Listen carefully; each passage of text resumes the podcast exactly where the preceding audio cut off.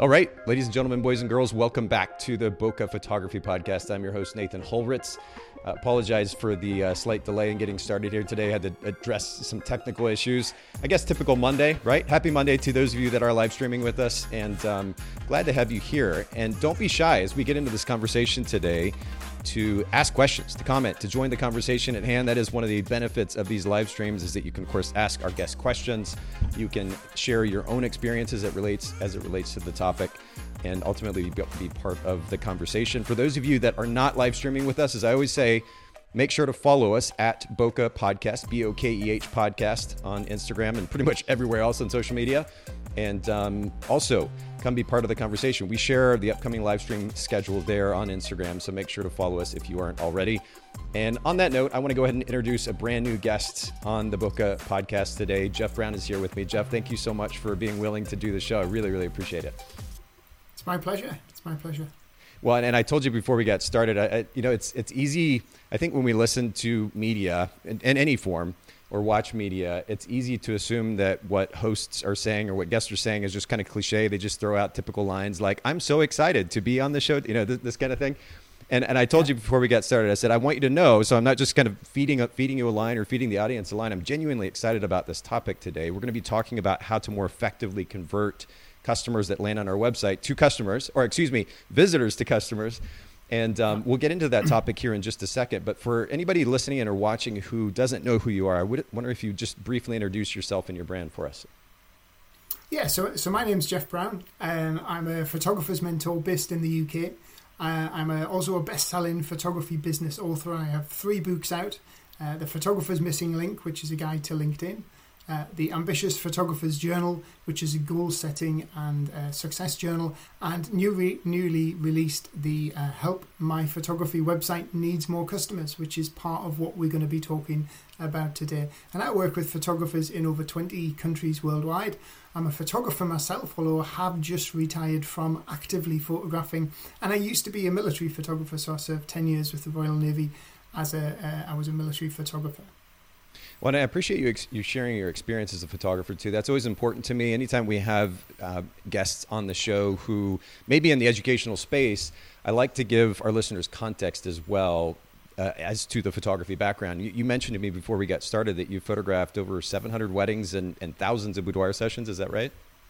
That's right. Yeah. So, so like I said, my my original job was a, a, military photographer. So I started out as a military photographer, and when you come to leave the military, you get what's called in the UK resettlement money. So it's money to give you back to go and be a civilian again. So that was quite a bit of money, seven and a half thousand pounds. But what I did with that money is I didn't uh, spend it on photography training because military photographers are fairly well trained anyway. I spent that money on branding and marketing training. And then mm. six months later, my business partner, Kev DeRoche, who was also a military photographer, uh, he left six months after me because he, he didn't want to come straight out. He wanted to, to see how it went because he had he had kids. He had a, he was married. I, I wasn't, and I didn't have kids, so I took the risk. So when he came out, we had another seven and a half thousand pound to spend on marketing and branding. And the funny thing was, we, we built within 18 months, we built an eight figure, a six figure uh, wedding wedding photography business. Then went on to open a commercial photography business, a boudoir business, and a nursery school and kindergarten business, and eventually a photography training business. At that time, I would say we were probably the least experienced wedding photographers, but it only took us 18 months to really take over our geographical area. And that wasn't because we were amazing photographers it was because we had the right branding and marketing skills. Mm-hmm. Those were the really important things. You know, it was getting the brand and the brand message out because our customers are consumers, they're not photographers. So when you market to your customers, you're marketing to a consumer. You're not selling photographs, you're not selling aperture and shutter speed and depth of field. You need to communicate effectively as a marketeer to a consumer, to a customer not as if you're selling to another photographer, which most photographers actually try and do. It's such, I mean, we could literally stop the podcast episode right here, and all of our listeners would walk away with so much value if they actually mm-hmm. realize the significance of what you just said, because you're absolutely right. The, the kind of cute cliche phrases that you see on thousands of photographers' websites that are really a reflection of photographers speaking to photographers um, it, they're just not nearly as effective as if we use the language relevant to our target market, which is the consumer market, as, as you talked about. Photographers get caught up in, in, all the, the photography speak and the technical side of things, and unfortunately, yeah. that seems to spill over onto websites as well. And so, again, there's opportunity to, to address that, and we're going to talk about that today. I, I appreciate you sharing that perspective because it really is absolutely so important. I, I want to. Uh, this podcast is largely about helping photographers build sustainable businesses, right? So we certainly have to put a lot of hard work in, but I think we should also work intelligently and efficiently so that we don't get burnt out in the process. And I'm curious, just as a as a concept, especially with your experience as a photographer for so many years, what's a, an idea, a suggestion, a principle that you would recommend to our listeners that help them work a little bit more efficiently in their day to day business? I think one of the things to do is, you know, we sit and create um, to do lists and, and goals and stuff like that, and we write them down every year, and effectively we don't really do anything about them. Now, I, wrote a book called The Ambitious Photographer's Journal because I knew this was a real problem for photographers. And I, what I do is I look at goals from the bigger picture. So do, I always say do a goal or do a task that um, creates multiple benefits. So I'm actually doing one now. So so one of my tasks for 2023 is to to get onto at least 30 photography podcast to talk about websites because I want to really change the way photographers utilize their websites. Mm. Now, most photographers will set a financial goal. So they'll say, I want to make $100,000 or £100,000 this year. If you try and chase the money, it doesn't work. Tr- chase something else. Change a, a strategic goal that you can put in. So when I know that when I do 30 podcasts, my social media will grow massively the number of opportunities that will come from that podcast itself, as in to write in magazines, ambassadorships, uh, speaking events, those will come as well. And a byproduct of doing the podcast will be a financial result because I will get new customers, I will get people working with me. So I'm not chasing the money, I'm chasing something else.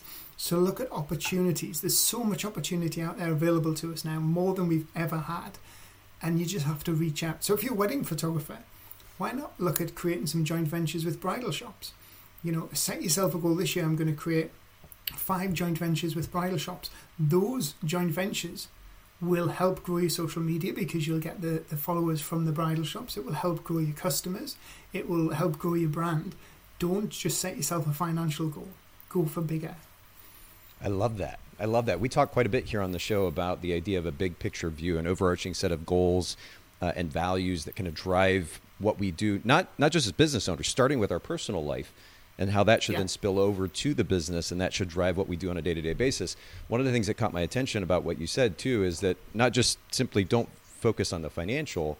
Uh, focus on something bigger than that, but but what you described was helping address a larger issue in the photography industry, so what you're doing is is ultimately an, an, effort at adding value to making a difference in the lives of photographers, uh, which has a much deeper seated meaning than just simply having you know a, a figure goal, a, a money goal, mm-hmm. as you were describing. And, and I love that because that not only enables a more sustainable effort, but it makes for a more fulfilling experience as business owners as well. Totally, and you know what I think from um, especially when it comes to social media posting, and if you look, I'm I'm quite active on social media. Probably have over hundred thousand followers across my different platforms. Uh, LinkedIn is one of the the channels that I'm very active on, and you'd be very very hard pushed to find any sales posts. I maybe do two or three sales posts a year when I do when I do uh, a new book launch. Um, but I don't do post, you know, come and work with me uh, or, or, special offer on my mentoring program, anything like that. What I do is I help, I motivate, and I inspire. And I also share personal content as well. So people see the person behind the brand and the business. And it comes down to that old thing that, you know, people buy from people who they know, like, and trust. And if you want to build relationships, don't sell. Inspire people, give value, be in the news feed, be seen. Then all the good stuff just comes naturally you don't have to to do sales posts to get it. You know, I get so much opportunity, but people just dropping me a message and saying, "Jeff, I'd love to speak to you. I love what you do," and I've never once have I tried to sell. It actually makes you more saleable when you don't try to sell than when you do try to sell. Yeah, when people see that you are genuine, one, and then two are genuinely adding value, yeah, the rest mm. does seem to follow, and I, and I love that. There's a book uh, that Gary Vaynerchuk wrote a number of years ago called "Jab, Jab, Jab, Right Hook," And it's all that the premise is exactly that: add value, add value, add value, and then sell, and then go right back to adding value and adding value and adding value again. That's the that's the focus. That's the priority. I love that. Uh, Larry chimes in from YouTube. He says, "I just listened to another podcast with Jeff, uh, Hair of the Dog. Great to be here today. Thanks jo- for joining us, Larry. Appreciate that. And for the rest of you that are live streaming, don't be shy. Comment, say hello, uh, ask questions along the way. We're going to keep this moving because we have a lot to talk about. Uh, when we talk about uh, running a business, efficiency, of course, enables sustainability. But the other thing too that I think is really important is a, a, big idea, principle that enables growth. This is something that, that I like to kind of get the perspective from established, experienced photographers like yourself, Jeff, um, who have been there, done that. Is there a big idea or principle? I mean, you just shared a big one, of course, the focus on adding value. Maybe another big mm-hmm. idea that helped um, enable the kind of growth that you saw in your photography business. I think one of the other things now, because obviously it's, it's, it's, changed quite a bit since when I when I first started out, you know, back in 2000, 2002 but I, one thing I ask my photographers to, to do and the people I work with is think outside the box, think the bigger picture, and start to think of potentially developing your own passive income stream as a photographer. Now, that can be multiple things. You can create your own podcast, you can write a book, you can run an online course. Um, you can have a um, you know like a, a private Facebook group that is monetized. Now, when you have these sort of things what that does is it brings authority and it brings credibility for you and it also brings passive income. One of the biggest things i've done and, and, and, i first did five years ago was write my first ever book. When i look at my first ever book which only had 49 pages it's quite embarrassing but that actually did that did bring me me me money. And now you know now i've got three best-selling books.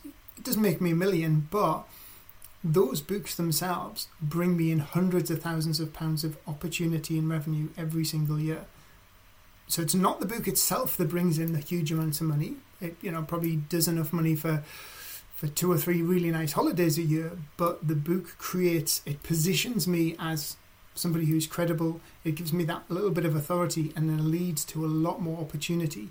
So I have, you know, one of my photographers who I've just who uh, recently helped launch her book, and she's a food photographer, and she's written a food photographer's journal. Uh, I have a, another food photographer who's written uh, a course and launched a course on how to take great photographs of food if you're a restaurant owner or front of house person in a in a hotel and he sells that course online so it creates money while he's asleep you know you can you can depending on whatever your niche is you can create content for your other photographers or you can create content for your customers. So if you're a portrait photographer, you can create a course on how to take great pictures of your kids, or you can create a course on how to set up a successful photography business. You know, after what happened in 2020, you know, when everything shut down, we need to be able to look at passive income streams. This needs to be one of your goals. It might not happen till next year, the year after, but have that. Think about it now. Think outside the box. What can I do? How can I utilize my skills and knowledge to position myself as an authority and more credible on the platform, but also earn myself some extra money? Even writing blogs, I write blogs for a few a few big blogs, and I get paid for writing those blogs. But when I write that blog, I also get more followers, I get more inquiries, I get more credibility. So it's all about looking, standing out because all your other competition won't be doing that. They'll all be just going through the mundane same stuff every week of building the business, posting to social media, but not thinking outside the box. Now, I guess the only area I'd push that back in is that in the last few years, it's become very popular to talk about this idea of passive income and, and getting into education, for example. I mean, it just seems like yeah. everywhere I look, left and right, there are photographers offering an educational course. So mm-hmm. I'm curious, Jeff, and, and, you have experience in this realm too. So I'm curious, how do you yeah. recommend that photographers avoid just becoming a cliche, doing the same thing that, I mean, certainly percentage wise, there are not a lot of photographers yeah. offering education, but it's become so much more popular and the number of people reaching out to me saying, "Hey, can I be on your show? I've got this course I'm going to promote or this education thing mm-hmm. or whatever." It's it's become a lot more widespread. How do you avoid getting lost in the mix and and then not standing out as a result? I think by being super niche, by having something or doing something that your your competitors aren't doing. So I I've got a, a Brandon photographer I work with. Um, and she's she's an ex school teacher, so she's really good at the English language. So she's she's combined that with her photography skills and she's just launched, launched a course on how to create um, storytelling posts to accompany images on, on, on LinkedIn. So it's all about the power of brand storytelling. So she she's educating people from a photographer's point of view how to create beautiful images, but also create the content to go with it. Because yes, mm. images stop the news feed, but then she's educating on how to how to speak and how to communicate with her clients. So if you've got other skills, then you know tailor those other skills into your offering. Yeah, leverage those, and I, and I like the recommendation of specificity because you're absolutely right. I think a lot of photographers. I mean, speaking of cliche, the cliche thing to do these days is, is somehow build the phrase six-figure photographer into whatever course is being offered. Yeah, yeah. and and like that's that's a great idea, but when everybody is saying that, then again you get kind of lost in the mix. So specificity mm-hmm. is is hugely important. Let's go ahead and transition to the conversation though about websites and and there is a tendency that photographers have, we've kind of alluded to it already in our industry, to focus on, on the creative, on the cute, um, on you know just pretty pictures, but not so much thinking about setting their website up for the sake of conversion. And I'm curious, mm-hmm. Why do you think that is? I mean, what, what in our kind of relatively short history of, of at least the modern wedding and portrait photography industry has led to this place where photographers are not thinking enough about conversion? Well, it, I think it's what happens is photographers tend to, you know, when somebody gets into photography, it maybe starts as a hobby, they tend to go and look at their. This is a big fault I say with you know photographers is we go and look at our competitors or what we think of as our competitors, and quite often people who are below us in the in where we love to be in our financial rewards. You know, so we look at what everybody else is doing. So photographers' websites have become very, very, you know, very much the same. The, the, the portfolio style websites. So they don't communicate anything. They don't have a call to action. They predominantly have a homepage that maybe has a logo, uh, a couple of words on, on the headline, but doesn't say what they do. But ultimately, doesn't give the solution to the client. And then it's just a gallery of images. Now, no other um, industry does that if you went to mm. um, a car dealership, right, and you wanted to buy a new Ford or you wanted to buy a new Jaguar, and yeah. you went to their website and it says, We sell cars at the top, and it was a, a Jaguar logo, and then just had loads of pictures of cars and a contact page, you'd be like, um, well, what does it do? What's yeah. its 0 to 60? What's its top speed? What's its miles per gallon? Mm. Does it, what features does it have? You know, if you went to a hotel and you went to book on a hotel and all it had was pretty pictures and it said the most exclusive hotel in New York and that was it and nothing else and a contact page, you'd be really infuriated. You want to know what time they open. Do they serve breakfast? Does it have a spa? Are dogs allowed? You know, how much are the rooms? All these, all these ideas and things that cu- customers are searching for when they come to a website. As photographers, we just avoid and we think, oh, well, we'll put some pretty pictures up there and people will come to the website and go, oh, wow, they're amazing. I want to book that person. That's not how it works. Mm. Our customers can't tell the difference between your photos and somebody else's photos who has probably the same skill preferences, skill abilities as you, because our customers are consumers, they're not photographers. So, what they're looking for they're looking for a solution to a need. They're looking to have their questions answered. But one of the big things they're looking for is an attractive brand because we are all brand experts. I'm a brand expert, you're a brand expert because we've all been branded to ever since we were kids. We know what fonts look sophisticated, we know what colours work with certain brands, but for some reason we don't look at it deeply into our own websites. And if, for example, you're a wedding photographer, you shouldn't be looking at other wedding photographers you should be looking at the bridal magazines, the high-end wedding venues that every bride wants to go to. That you know some of the really fancy wedding dress shops, and you'll notice these brands have a particular style of font, a style of message, uh, colors that they use. Now these brands have probably spent hundreds of thousands on brand research and marketing, whereas the photographer down the street whose website you've just had a look up has probably got his logo done on Fiverr for twenty dollars and that's it. That's his level of branding and marketing research. Go for the people who are already serving your ideal client type and see how their website appears. Because if something looks premium, a person will pay more money for it. Remember, price only comes down to perceived value, and perceived value isn't in the product itself. Perceived value is in the in the external factors, the way it's packaged up and the way it's marketed to. Mm. A Jaguar car is no different than a Ford car underneath the bonnet. You know, mm. it, it has all the same working parts to make it move, but we'll play a lot more for Jaguar than we would for Ford. Likes of Tiffany's, I bought my girlfriend a Tiffany's necklace for Christmas. Their, their service was first class, everything about it oozed quality. But when I looked at what I'd paid for, I was like, my God, that's really small. She was over the moon with it. Yeah. But it's, you know, there's probably not £600 worth of silver in that tiny little necklace. so it, but the perceived value to her is really, really high. Hmm. And that, that is all done with the external factors, which is the brand.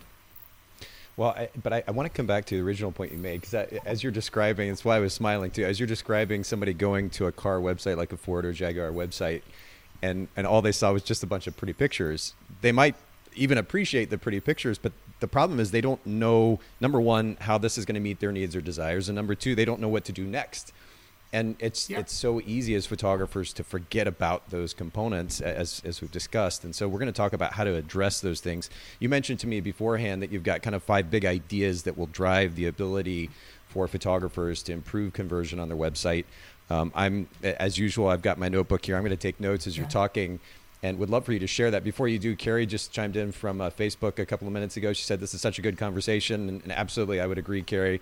And uh, I really, truly, Jeff, I appreciate the very practical advice already. And let's continue that now with these five principles that will help photographers drive or improve conversion. So one of the one of the first things you should do is your website should have one single purpose and then a backup purpose. So if somebody comes to your website, what do you want them to do? Now, my own website, my mentoring website, uh, thephotographersmentor.com. If you go there, there's one purpose on that website, and that is to get you to book a free 30 minute advice call with me. And um, because my mentoring package is just under £2,000, nobody is going to go to my website and click buy now without first speaking to me. So if you're a wedding photographer, you're probably going to have what I call a high ticket to purchase. So you need to get somebody to do something in order for them to the next step is making the purchase. So the first per, per um, the first thing you need to be doing on that website is to getting somebody to book to have a consultation. You don't want to be selling direct from the homepage. If you're a portrait photographer or headshot photographer, you might decide that the, the, the call to action on your homepage is to is to schedule your session because it's a lot it's a lot smaller ticket item. So your first call to action is to get somebody to do something. The whole purpose of that website is to direct people to eventually schedule this consultation with you to to plan out their wedding day, to find out more about your services and how you would cater for their wedding day. That becomes the call to action. The secondary call to action is for them to leave their email address and that could be in exchange for a voucher. So you could say, you know, join my VIP mailing list or my VIP my VIP bridal club and get a hundred dollar voucher to use off the cost of any album packages. Don't ask them to subscribe to my newsletter or mailing list because that sounds really weak. It's not very exciting. But if you're going to have a pop up, get a pop up to come on after 45 seconds, not the minute they land on the homepage. It's so annoying because when it happens that way. it, exactly. It's totally annoying. However, if somebody's been on there for 45 seconds, then they're quite invested. They've been, they've read quite a bit of your homepage. They're hanging around, so that that hundred pound voucher might just be enough for them to go. I tell you what, I'm going to leave my email address because people can do one of four things when they come to your website. They can call you direct if there's a call direct number there. They can book or schedule a consultation with you. They can make a direct purchase, which is you know book buy a print online or buy a, a voucher for a portrait session, or they can leave their email address. The only other possible thing somebody can do when they come to your website, if they haven't done one of those four things, is hit that back button and go. And that's what happens so often because you're not prompting people to do it. If they hit the back button and they've gone and they haven't taken one of those four actions, if they haven't called you, scheduled a call, made a direct purchase, or left their email address, you've lost them. They've gone. And you've got no way of getting them back. The purpose of your website is to get one of those four things. If you can't get them, to schedule a consultation call, at least get their email address in exchange for a voucher so you can hit them up later in the week with a follow up email and try and build that relationship with them. And as far as what to, and I'm, I'm taking notes here. It, when we talk about this one singular purpose and then a backup purpose, scheduling a call maybe being the primary purpose, and then the, the backup yeah. purpose capturing their email. Will those so-called purposes vary depending on the business model, or is it going to be the same most of the time for most photographers? No, if it, I, I normally say if you know if it's less than you know a few hundred dollars, a few hundred pounds, if it's if it's a if it's maybe like a portrait session or a pet portrait session, you might be able to just get somebody to to book the session there and then. So I have a lot of headshot photographers I work with who they just have a, a link on their on their homepage that schedule it takes people to their online diary so they can they can book in and book their headshot session. But the website needs to communi- communicate the benefits and the value of what you actually do. And this leads on to sort of tip number two, which yeah. is communicating the benefits, selling the benefits your imagery brings, and not selling the photography itself. Keep going. I'm taking notes. Communicate the benefits. Right. So what is what so, is, so yeah? What does that look like for photographers? Because again, the tendency is, like you said, just to kind of share some pretty pictures uh, that something we haven't talked about yet, but it's super popular is talk about themselves. There's endless paragraphs of information and you know cute pictures sitting next to a, window with drinking coffee or whatever it might be. Yeah. But this in no way no way communicates the benefit of the service that they offer. Mm-hmm. Um, so how do they go about doing that? So so you've got to uh, think about what what um, what category your photography falls into. So photography can only fall into two categories of um, what I call a, a sale and that is an emotional based sale or a solution based sale. So, emotional based sales are sales such as wedding photography, pet photography, portrait photography, boudoir photography. Solution based sales are such as commercial photography, food photography, personal branding, headshots. People are buying that, those sort of uh, services in solu- as a solution to a need. So if you if you're buying a headshot, you don't just think, "Oh, I need a pretty picture." You you're thinking, I need to look more professional. I need to mm. grow my LinkedIn profiles. I need to get more engagement on my social media. I want to I want to look the go-to person. So when you're a headshot photographer, you don't say come and get a great picture. You say come and make the perfect first impression. Come and be seen as the go-to person in your yeah. niche. You know, communicate the right message to your followers. You know, if you're a, if you're a food photographer, you don't say come and get pretty pictures. You say, you know, we're going to make your your social media buzz.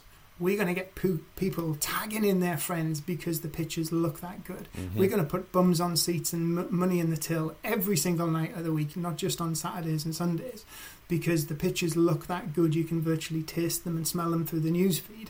So you're selling the end solution to the business owner. Now, if you're a wedding photographer or portrait photographer, you want to think what emotional value do those images create? So if you're a wedding photographer, you talk about the emotional value of your services as as a, a wedding photographer, so that you capture every single detail um, from beginning to end, the way the bride can remember it for years to come. You capture all those important people in the family who, who they live, you know, the people that they love and care about the most. You capture it in a way that is totally um, it's it's non-obtrusive. It means they can still enjoy their day with their family mm-hmm. and friends, but they're still getting all the images that they, they really love.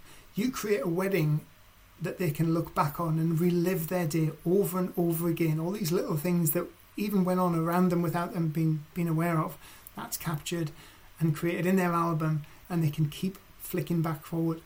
Now, if you're a pet photographer, you create beautiful images of your best friend that you know you can enjoy anytime.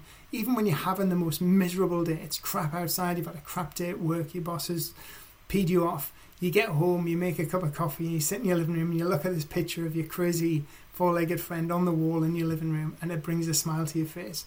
So sell the benefits of what those images do you know. Um, you can also overcome fear with with your benefits as well. So one thing I, I tell people to do is empathize straight away with people as soon as they come on your, your website. So before you start talking about the benefits, find out what your client's fees are and try and get some wording in there that empathizes. So if you have a dog, if you're a pet photographer and your clients are worried that their dog might might not be the best behaved dog in the world and I've got a crazy Springer Spaniel, then yeah. communicate that. Say, look, don't worry. If your dog has to be on the lead, that's fine. That can be photoshopped out you know, we I work with dogs from the smallest dogs to the biggest dogs, dogs that won't sit, dogs that have loads of energy. I've never had a dog that I can't photograph. If you're a pet, you know, a, a portrait photographer, say, we understand that sometimes kids can be the worst behaved at the most inopportune of times. But don't worry, the chances are we've probably had a damn sight worse in our studio. Don't let the chances of your kids kicking off put you off creating these beautiful memories that you can treasure for years to come. So put that in the very beginning. I always say, imagine if you're learning to drive uh, and you're going around loads of different sort of websites looking for driving instructors, and they're all saying how they can help you pass your test first time. You know, 95% of their, their, their people pass their test first time.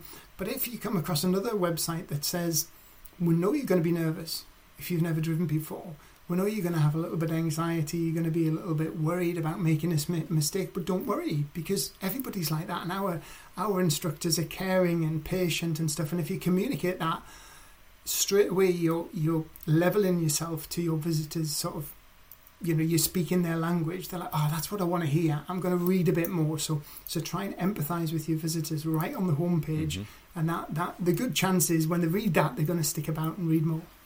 Uh, it, this is brilliant. I love it, and and really nothing more to add. I just I'm so excited about the simplicity and the practicality of what it is that you're sharing, Jeff, and and it really is unfortunately missing from so many photographers' websites. So this is incredible advice. Before we jump to the third step or big idea, Amanda says, "Yes, my corgi loves running up to the camera. So naughty, but a great picture isn't impossible." and but but yeah, I mean, Jeff, you you highlight the significance of sharing what it is that your service provides on an emotional level, um, and, and, and certainly just on a very basic, um, uh, what's the, the benefit, I guess, ultimately that, that this person mm-hmm. is looking for, the experience, the end experience that they're looking for. And what you're talking about here is really experiential. It has nothing to do with, with the photographs. Beautiful photograph is almost like a bonus, right? That's kind of expected. Yeah. The, the, question is, how are we actually meeting their needs? And, and I'm, as I'm writing down here, you said both um, uh, an emotional benefit, uh, certainly a practical benefit, and, and potentially even addressing, when you're talking about the emotional benefit, addressing a, a, fear innate to that particular service. But everything centers around an experience that you're going to deliver. You're communicating mm-hmm. the benefit of that experience to that potential client, and that's the focus here. And, and again, I think this is such wonderful practical advice. Let's jump to the third step, if you will. So, so this this always comes across uh, as a little bit controversial, and I, and I say this. In fact, I've just put a post on social media today saying this, and I say delete your testimonial page. So if you have a, a testimonial page on your website, delete it. And the reason I say this is because if you go over to your your whoever provides your website service and you look at the back end and you look at your statistics, uh, I did this this morning for mine, and I saw that 94 percent of my traffic comes in through my homepage and leaves through my homepage. Mm. Right? So they don't actually go on any other pages. Now remember, people now are going like that. They've got a, a mobile phone, they like to scroll. They want all the information in one place. They don't want to be clicking around different places. It's all about the scroll. So if you have a page which is filled with testimonials, and remember, testimonials are your clients own amazing experiences. They're selling your service to everybody else. But if you've got lock, that locked away on a testimonial page, and only six people of people or 6% or 10% of people who visit your website are going to see that, they're not doing you any good. Your testimonials need to be on your homepage. You need to have at least half a dozen testimonials spaced out throughout your homepage. Now, if you go to other industries, you look at the marketing industry, coaching industry, hotels, car industry, you will see, even gyms, you know, health and fitness, you will see testimonials on the homepage quite often these testimonials are used when it comes to the pricing section because the testimonial will back up the relevance of that price. You know, the best experience I've ever had. You know, this, this gym helped me lose weight and get in shape in under 12 weeks. And on the subject of testimonials, if you're going to get a testimonial, and I, you know, request a testimonial from every client that you do business with, is do not just say, Can you do me a testimonial? Ask them for what you want them to write. So, if, say, for instance, you're a headshot photographer and you help people create the perfect first impression, you can write to your client and say, Hi there, uh, I was just wondering if I know you had a great uh, um, session and you were a little bit uneasy about coming in, a little bit nervous, but you said that you felt so relaxed and now you've got a, a headshot that you're so proud of. You don't just have it on LinkedIn, you've actually put it on your Facebook, and all your friends are commenting and saying, Wow, you look absolutely amazing. When you send that over, their testimonial will come back and mirror that. If you have testimonials that just say first class service and great photographs, that doesn't sell your benefits. So, all the benefits we talked about, try and get your clients to, to back that up in a testimonial. So if you have a bride who says she was really nervous and she dreading having her photograph taken, but then you made her feel so at ease, the whole day went by smoothly, and now she's got a great set of pictures that truly are a, a great reflection of our special day, and she keeps looking at it back over and over again.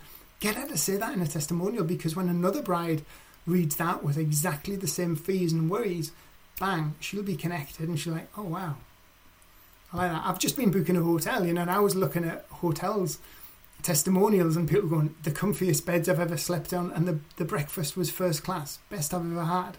So that made me book that hotel. If it had just said, mm. great hotel, great service, it doesn't sell any of the benefits.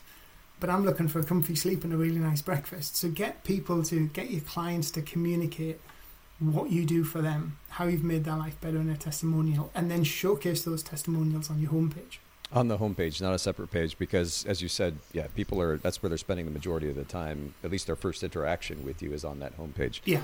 That, that's a good reminder. Quick question here, and this I guess maybe shows a bit of cynicism on my part, but when it comes to testimonials, we all know it's very easy to just make up a testimonial and stick a name on there. How do we yeah. how do we share these testimonials in a way that comes off as genuine? Because if I if I go to for example like TripAdvisor and, and I search about a hotel, there are thousands of comments here, and you can mm-hmm. tell they're.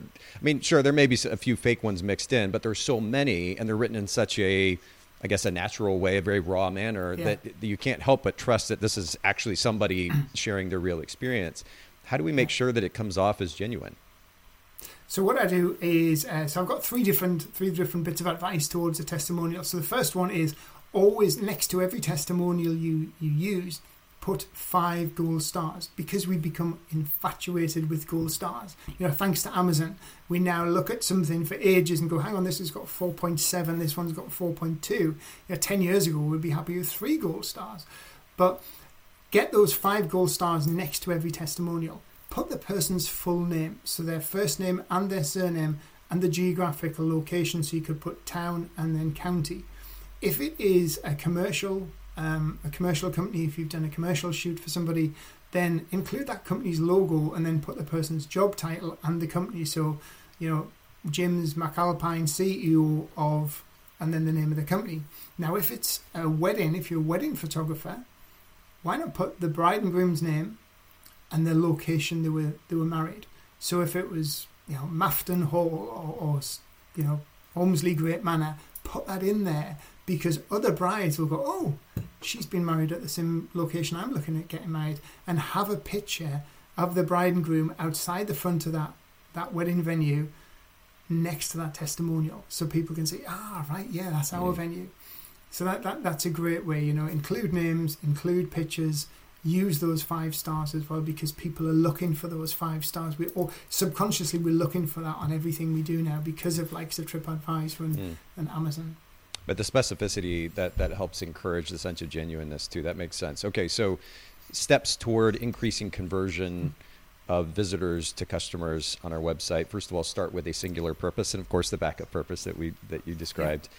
Second is to communicate the benefit of the service that, that is that you're offering. Number three, delete the testimonials page, or put another way, uh, focus the primary content on the homepage, understanding that, of course, that that's where most of these visitors are going to spend their first uh, interaction with us. Take us to the fourth point, if you will. So here's another one that always flings the spanner in the works: is put your prices on your website. So um, lots of photographers go, "Oh no, no, I don't want to put my price on my website. I don't want my customer, my competitors knowing." Um, what I'm charging, or I've been told that if I don't have a price on my website, then I can drive people to to get in touch, and then I can upsell them when they come on the phone. Now, if somebody has a budget of two hundred dollars, and you're selling your service or your package for five hundred dollars or even a thousand dollars, it's not the price that's going to put somebody off; it's your brand. If your branding isn't high end, if it doesn't look premium, then it, it doesn't matter what your price is right? Because cheap can still be um, expensive, where expensive can still can be really good value for money. People don't buy on price. If people bought on price alone, Jaguar, Mercedes, Tiffany's, Ralph Lauren, Hilton hotels, all these all these big brands would vanish overnight, and we'd just be left with the budget brands. But people don't buy on price. People buy on perceived value. So if you're worried about having your prices on your website, have a, a qualifier price, a starter price. So what you want to do is you want to have a really high end, expensive looking brand that lifts the perceived value of the products and services you have, and then have a, a firm price. So our wedding packages start from £2,500 or uh, our, our, our wedding album packages start from $5,000. That is a pre-qualifier price. So that means when somebody gets in touch, somebody hits that schedule a consultation call with you, they're pre qualified to your cheapest package. What it does do as well is it weeds out the tire kickers and the freebie hunters. If you're offering a consultation, you don't want to be jumping on a half hour consultation for somebody to turn around and say, Oh, we only have a budget of $300 when your wedding packages start at $3,000. So put your prices on your website and think about it from your own perspective. How annoying is it for you as a consumer when you go to a website and you can't see any indication of price whatsoever? It's the I, I first thing we're looking for. You know, yeah, if, if so I have to email or call somebody to get at, at least a ballpark price, that mm-hmm. is so frustrating. It's so annoying. I'm moving on to the next thing because I want to. It, it's amazing actually to me is is you know easy access as we have to software as a service now for the sake of entrepreneurs building businesses, photography businesses or otherwise a lot of these solutions you go to their site and and they require you to schedule a demonstration or schedule a call in order to at least have a base a, a ballpark figure. And yeah. as somebody as especially a sole proprietor or a smaller business owner if you're trying to build a business you want to at least have some idea of what it is that you may be getting into in order to determine whether or not to continue to spend time there. It's so frustrating. And and and I understand the flip side of the the the argument maybe uh, from the standpoint of those brands as well if if we actually have the opportunity to have a conversation, then there's maybe a higher likelihood of conversion. But how would you respond to somebody like that? But if your brand doesn't ooze that premium feel, um, it, it's not that price that's going to put somebody off. It's the brand. You, people buy on perceived value. People buy on the external packaging. Here in the UK, we have um, um, supermarkets do a thing called a best of range. So you usually see them at the end of the aisles. And it's and these these are like um, meals in really nice, attractive packaging, and it's simply the best, or our premier range. And you'll notice that these these meals are beautifully packaged. They use scripted fonts. Uh, quite often the wording is in gold or silver or platinum or purple because these colours are associated with um, luxury and prestige. And it's it's a known fact that these are the most profitable items for supermarkets. Makes them an absolute fortune but people buy on the perceived value. They're not buying the product inside, they buy the package and they go, oh, that looks nice. It's effectively the same cheesecake as the cheap one, it's just a little bit deeper and they put some some chocolate swirls on the top and put it in a different box and then sprinkle some vanilla essence on. It's it's the perceived value, you see, it's the mm. packaging and going back to that, you know, the you know, a lot of the big premium brands, it's how they perceive how they package themselves. And you've got to remember that quite often a cheap price can put people off because people believe a premium brand and a premium price means first class quality and first class service. If you have a budget price and a premium brand, people might think, oh, hang on a minute, what's the matter with that? Why is it so cheap? Yeah, it looks so. So you have to have the idea is to have a brand that looks really, really premium, but have a price that's just, mm. you know, hmm. above sort of mid range, you know, so that people go, oh, oh, it looks really good, and it's not as expensive as I first thought. So it's the key to get that branding right. The branding will ultimately make you more money than anything else, and it's one of the big things that's massively overlooked by photographers. All right. Well, we've covered these first four points. Now you're, you're left. you left me curious, Jeff. What is what is the fifth big idea that's going to help improve conversion? So this is one thing that um, a lot of photographers don't do and forget about, and th- this is blogging. And a, lot of photographers will be rolling their eyes when I start talking about blogging, but um, a blog is your ticket to other types of clients. So what you've got to understand is there's two types of search search intent. There's direct search intent and indirect search intent. So with my own website, thephotographersmentor.com, if you go there, I am trying to target people with my SEO um, using, you know, th- this is people who are who are looking for a photography mentor. So they've gone over to Google and they've typed in photography mentor and photography business advice, uh, photography mentors in the UK. So that is what you call direct search intent. These are people who want a photography mentor and they want one now. They've established what they want. Now, my indirect search intent comes from my blog, and that is where I'm looking at people who have a problem, a fear, and I'm giving them a solution to it through my blog. So these people are typing into Google, how much should I charge for my wedding photography? How to set up a um, photography Facebook page? Uh, how to be a photographer on LinkedIn? So think about your niche. If you're a, a wedding photographer, your brides might be typing in uh, wedding photographer New York, wedding photographer Manchester. So that's a direct search. However, that is brides who are already looking for a wedding photographer. Remember, you got people who were who have just been engaged today. They haven't got their they haven't got their venue, they haven't got the dress. So the girl is going over, or the man's going over, looking on the website, going, um, wedding trends for 2023 uh, in trend dresses for 2023, best wedding locations in London. So, what you need to do is you need to start utilizing your blog is not something that talks about you and the shoots that you've done. Give them the information. Your blog shows you as um, an authority. You are. Uh, it, it's it's a it's a a hub of everything wedding wise if you're a, a wedding photographer mm-hmm. and then you're starting to get people over you're building that trust and you're building that relationship with them yeah. because they're right at the very beginning of the journey so that when they come to look at a photographer they go oh hang on a minute there's that photographer who's always writing helpful tips and advice and sharing blogs why don't we check out him because they've built that relationship and they've built that trust so there's lots of people already searching for that sort of information on google five, six months down the line before they're ready to make a purchase. So you start building relationships with these people. So when they start typing in wedding photographer, they're already thinking about you. And is there is there a particular tool or resource that you'd recommend for, I guess, coming up with a list of key phrases or words that somebody would search in order to then help determine what blog posts to write? Yes, there's lots of there's lots of um, there's lots of different types of blog software. But one of the first things you can do is actually just head over to Google itself and type in a particular question. So if you type in, um, you know, how soon should I book my wedding photographer, or how much is wedding photography in a particular area, or how long will I have to wait for my wedding album, and then you scroll down.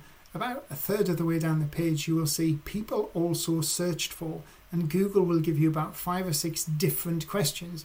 Then, if you um, scroll right down to the very bottom of the page, you will also see, see that um, uh, relative or related searches. So similar searches with different sort of keywords in there. So that's the first place to go. Another place to go is uh, Surfer SEO. So Surfer SEO is a great place for giving you ideas for for um, um, blog content. You've also got uh, Ubersuggest by Neil Patel. That's a mm. great uh, a great site. So he will actually, you can type something in, it will tell you whether it has a low or a high search volume and how competitive it, how competitive that, that search term is. So what you want is something with relatively high search, medium to high search content, but low competition. And that and those are the key phrases you want to be writing blogs about. And there's another one called the HOTH, which is H O T H. That's another free free one, and that will give you keywords and key search terms as well that people are looking for. And that's spelled how again? Uh, H O T H. H O T H. Okay. Got it. Yeah. Perfect. Well, we'll make sure to link to all of these in the show notes to at bokehpodcast.com for those of you that are listening in and watching. There's been a lot of resources shared, mm. Jeff, mm-hmm. and, and, I really appreciate mm. you um, sharing not only the resources but ultimately these points as well, these talking points. Of course, we're also just scratching the surface. Um, you've been a wonderful teacher today, a very practical teacher, and, and I really want the opportunity to like, highlight the mentoring and coaching that you offer. You mentioned to me be- beforehand, we'll pull your website up here, but the thephotographersuite.com. Can you just briefly summarize for our listeners the value proposition, uh, the service that you offer, the experience that you offer there? So, so I've got two different businesses. So I've got Jeff Brown, the photographer's mentor, which is me, where I do one-to-one mentoring with photographers in over 20 countries worldwide. And that is everything from your branding to your LinkedIn, your pricing, your website, social media, joint ventures, passive income. We go through everything together. Uh, all the details are on my website. And then uh, I've got another company called um, the Photographer's Suite, which uh, which I set up last year, and basically that takes everything that I've talked about and create what I call scroll to a sale websites for photographers. So we've already done it for you. So we build a website for you, but in what I call a scroll to a sale format. So we, we tell you where to put the text, so we, we, we build it out, we, we put the text in there for you. Um, and it, it's basically educating photographers to build websites that convert customers, uh, visitors into customers. And I've also written a book on it called Help My Photography Website Needs More Customers. So you can either do it yourself by grabbing a copy of the book, or you can get us to do it for you from the Photographer Suite. That's great. Well, and I was just popping that up on screen for those that are live streaming. You, of course, saw that. We'll link to both of these in the show notes at bokehpodcast.com. Jeff, seriously, this has been wonderfully practical. That, that's really the primary goal of this this show is to offer practical, actionable advice to help photographers build sustainable businesses, and this is a key component of that. So, thank you so much for making time for all of us. Really appreciate it. Thanks everybody for listening in and commenting. And of course, we'll link to all these resources again in the show notes at bokehpodcast.com. Thanks again, Jeff. Thanks again. Cheers, Nathan.